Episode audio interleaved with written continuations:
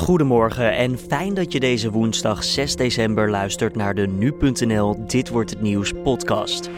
Mijn naam is Julian Dom en ik zal je in een klein kwartier bijpraten over het nieuws van nu, de zaken die verder deze dag te gebeuren staan en we hebben een mediaoverzicht voor je. Zometeen aandacht voor Donald Trump Jr. en de laatste ontruiming van Fort Oranje. Maar eerst het belangrijkste nieuws van dit moment. De Franse rockmuzikant Johnny Hallyday is overleden op 74-jarige leeftijd aan de gevolgen van longkanker. Woensdagochtend vroeg bevestigde zijn echtgenote dat de ziekte de zanger fataal is geworden.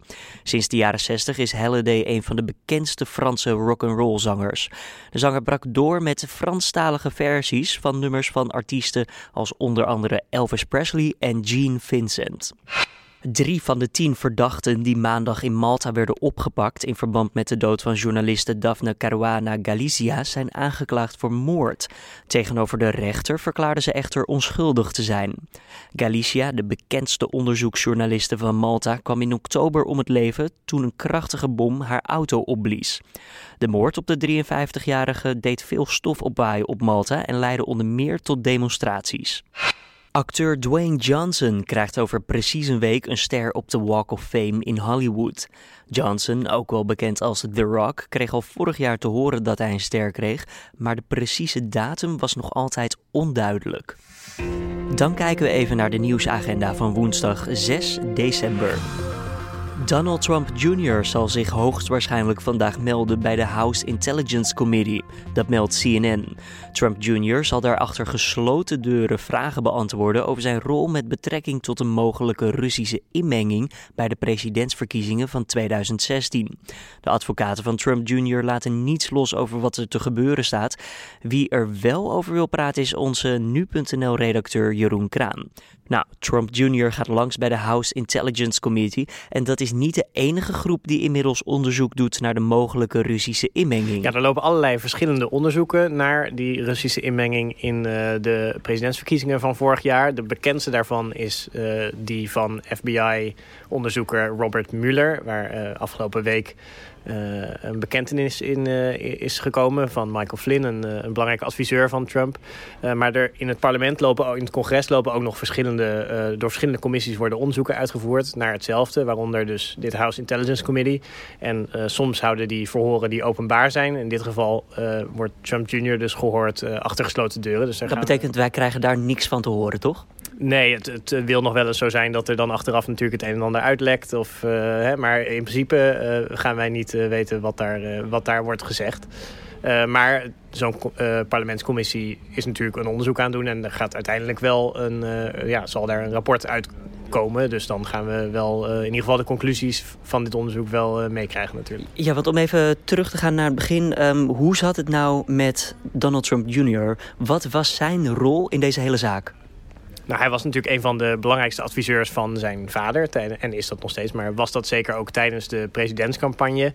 Uh, en uh, ja, het meest beruchte moment uh, waar hij bij betrokken was... was eigenlijk dat hij samen met Jared Kushner een afspraak had... met een Russische advocaat die zei dat zij belastend materiaal over Hillary Clinton had. nou, daar is al heel veel hijs over geweest over die de vergadering. En de Trumps zeggen dat zij... Dat die vergadering eigenlijk voor niks was, dat er niks uit is gekomen. En dat er ook geen sprake is van dat zij op een of andere manier uh, op onjuiste on, wijze hebben samengewerkt met Rusland. Ze ontkennen, ontkennen en ontkennen. Ja, en uh, de, voor de duidelijkheid is er tot nu toe ook niet echt... Uh, er is wel bewijs dat die, ja, de, die, die vergadering is wel gebeurd... maar er is verder niet bewijs dat er een soort van quid pro quo uh, uitwisseling van informatie is geweest. maar goed, dat is natuurlijk een, wel iets wat, wat al die onderzoekers naar deze hele situatie er zeer interesseert. En waar dus ja, Trump Jr. over gehoord zal worden... en waar bijvoorbeeld Jared Kushner al eerder over gehoord is. zowel door de parlementscommissies als door uh, Mueller. Ja, waarom uh, is het eigenlijk niet één groot onderzoek? Ja, het FBI-onderzoek is echt een strafrechtelijk uh, onderzoek.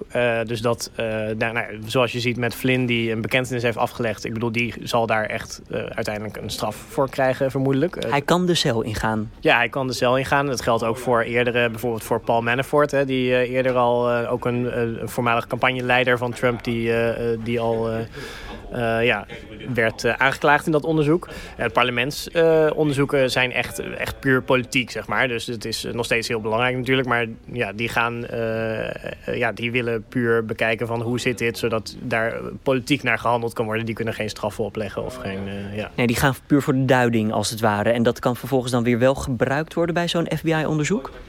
Nou, die onderzoeken die kunnen wel, uh, ja, er zal wel een bepaalde mate wat uitwisseling in zitten. Ook in de zin dat bijvoorbeeld nu Mueller hè, met die bekentenis van Flynn, nou ja, daar komen openbare rechtbankdocumenten over. Uh, die, zullen, die worden natuurlijk in het parlement ook weer in het congres ook weer gezien. En uh, zullen misschien ook wel worden meegenomen in het uh, vaststellen van hun conclusies daar. Ja. Um, uiteindelijk, als we een stukje vooruit kijken, wat zijn de politieke gevolgen van deze verschillende onderzoeken? Nou ja, uiteindelijk, uh, en we weten niet wanneer dat is, waarschijnlijk ergens in de loop van volgend jaar uh, zullen al die onderzoeken een keer worden afgerond en uh, zullen er ja, conclusies worden getrokken. en dan wordt het in ieder geval, als het gaat om Trump zelf en zijn, zeg maar, hè, zijn regering, is die nog houdbaar? Is dan natuurlijk de grote vraag die iedereen gaat stellen. dat is echt puur een politieke kwestie. Dus ja, als er uit die uh, onderzoeken, of dat nou het FBI-onderzoek is of die parlement, uh, de congressionele onderzoeken, hè, als daar zulke beschadigende dingen uitkomen dat Trump het, de steun van zijn eigen republikeinen verliest, dan, ja, dan kan je het echt gaan hebben over impeachment en dat hij dus zou worden afgezet. Dat is nu allemaal nog super voorbarig. Uh, het wordt wel eens genoemd, maar niet aan de orde op dit moment. Nee, wat nu wel heel erg aan de orde is, is hè, die adviseurs van hem, wat wisten die? En uh, ja, daar dus vooral met name door dat FBI-onderzoek uh, kunnen die echt behoorlijk in de problemen komen. En ik denk dat Flynn niet de laatste is waarvan we nu hebben gezien dat hij dat die bekend of dat hij op een andere manier wordt aangeklaagd. Door... Nee, het lijkt in ieder geval alsof ze langzaam de ladder opklimmen. Qua beneden beginnen en steeds iemand dichterbij de cirkel van Trump pakken en kijken of daar iets te halen valt. Ja, en de vraag is natuurlijk waar houdt dat op? En dat, dat weten we nog niet. Je hoorde nu.nl-redacteur Jeroen Kraan. Fort Oranje is een probleemhoofdstuk voor de gemeente Zundert. In juni werd het beheer van de camping overgenomen door de gemeente. En sinds die tijd wordt de kampeerlocatie deel voor deel ontruimd. Nou, vandaag wordt begonnen met het laatste stuk en daarover praten we met nu.nl-redacteur Lisa van der Wal. Ja, Lisa, dit hele project heeft de gemeente waarschijnlijk een berg geld gekost, of niet? Uh, vorige week heeft de gemeente Zundert de rekening tot nu toe opgemaakt. En het gaat hier om ruim 2 miljoen euro. Waar gaat het geld allemaal in zitten? Ja, je kunt je voorstellen dat het natuurlijk sowieso gaat naar het ruimen van de caravans daar op het terrein. Maar ook uh, naar het inhuren van de advocaten, de politie inzet daar. Ja, een hele hoop dus. Als we even teruggaan naar het begin. Waarom werd eigenlijk sowieso besloten om in te grijpen bij Fort Oranje? Wat was er mis met die camping? Uh, nou, de gemeente kent eigenlijk een lange geschiedenis uh, van problemen. En dit is zowel op het gebied van criminaliteit. Dus hierbij kun je denken aan, aan mensenhandel, prostitutie, drugs, uh, geweldsdelicten. Allemaal op Fort Oranje? Allemaal op Fort Oranje. En mensen, sommige mensen wonen daar ook echt in verpauperde caravans of andere woonvertrekken daar. Dus de gemeente heeft toen eigenlijk besloten van nu is het genoeg, we grijpen in. Ja, Lisa, hoe denkt eigenlijk de eigenaar van Fort Oranje over deze hele zaak? Ja, niet al te best. Uh, toen de gemeente te kennen gaf dat zij uh, de camping wilde sluiten, heeft hij geprobeerd het te verhinderen. Uh, via de rechtbank heeft hij dit gedaan. Dit is niet gelukt.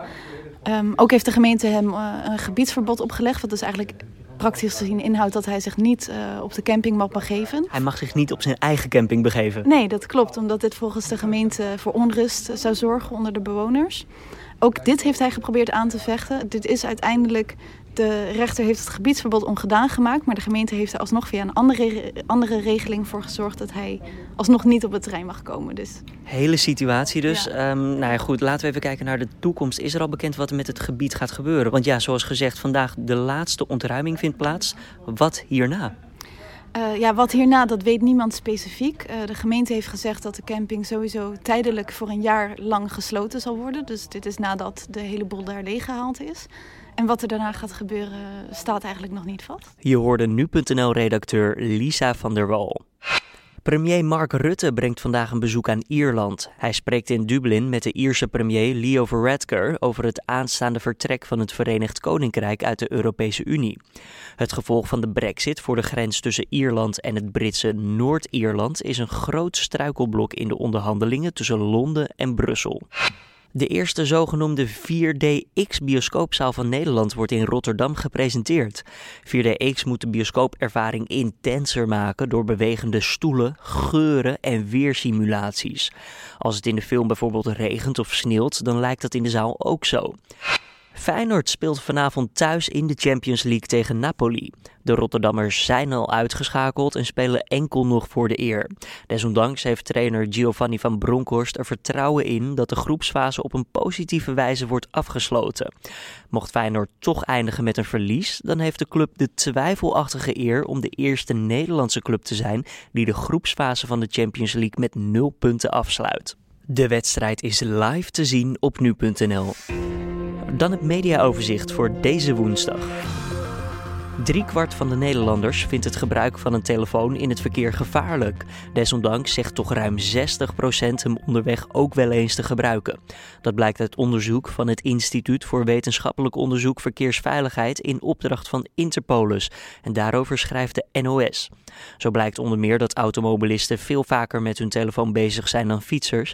En dat 92% van de automobilisten die vaak in de auto zitten, de telefoon wel eens gebruiken tijdens het rijden. Basisscholen houden structureel geld over en hebben honderden miljoenen euro's meer in kas dan nodig is. Dat stelt de Algemene Onderwijsbond tegenover de Telegraaf. Sinds 2012 groeiden de reserves van basisscholen met 682 miljoen euro. En vorig jaar ging het om een overschot van 101 miljoen euro. Dat bleek onlangs uit een rapport van de Onderwijsinspectie. De Nederlandse basisscholen hadden vorig jaar zo'n 2,7 miljard euro in kas. De Onderwijsbond vindt dat geld dat voor onderwijs bestemd is, daar ook daadwerkelijk aan moet worden uitgegeven. Tweede Kamerlid Michel Rog van het CDA wil dat minister Slop harde afspraken gaat maken met scholen en bonden over waar het opgepotte geld naartoe moet. Dan het weer voor deze woensdag 6 december. Het blijft vandaag op de meeste plekken droog, maar het is wel vrij bewolkt. In het zuiden, westen en midden van het land is de kans op zonneschijn wel het grootst. Het wordt zo'n 8 graden in het oosten van het land en zo'n 10 graden in de Randstad. De west- tot zuidwestenwind is landinwaarts matig en in de kustgebieden vrij krachtig. En voordat we bij het einde zijn, nog eventjes dit. In het Canadese Quebec probeert de overheid de Franse voertaal te behouden middels een nieuwe regeling. Het begroeten van klanten gebeurt nu vaak met de combinatie bonjour en hi, maar dat moet enkel nog bonjour worden, schrijft de New York Times. De nieuwe regeling is niet verplicht en zal niet zorgen voor boetes, maar het toont wel aan hoe er wordt geprobeerd om de Franse taal te beschermen. Eerder bestonden er al regels voor onder meer reclame. Zo mogen boodschappen ook in het Engels vermeld worden, maar moet de Franse taal dominant in beeld zijn en minstens twee keer zo groot worden afgedrukt als de Engelse. Dit was dan de Dit wordt het nieuws podcast van deze woensdag 6 december. De Dit wordt het nieuws podcast is elke maandag tot en met vrijdag te vinden op nu.nl om 6 uur ochtends. Laat ook een recensie achter op iTunes of Soundcloud en we staan natuurlijk altijd open voor feedback. Stuur gewoon een mailtje naar redactie nu.nl. Voor nu, tot morgen.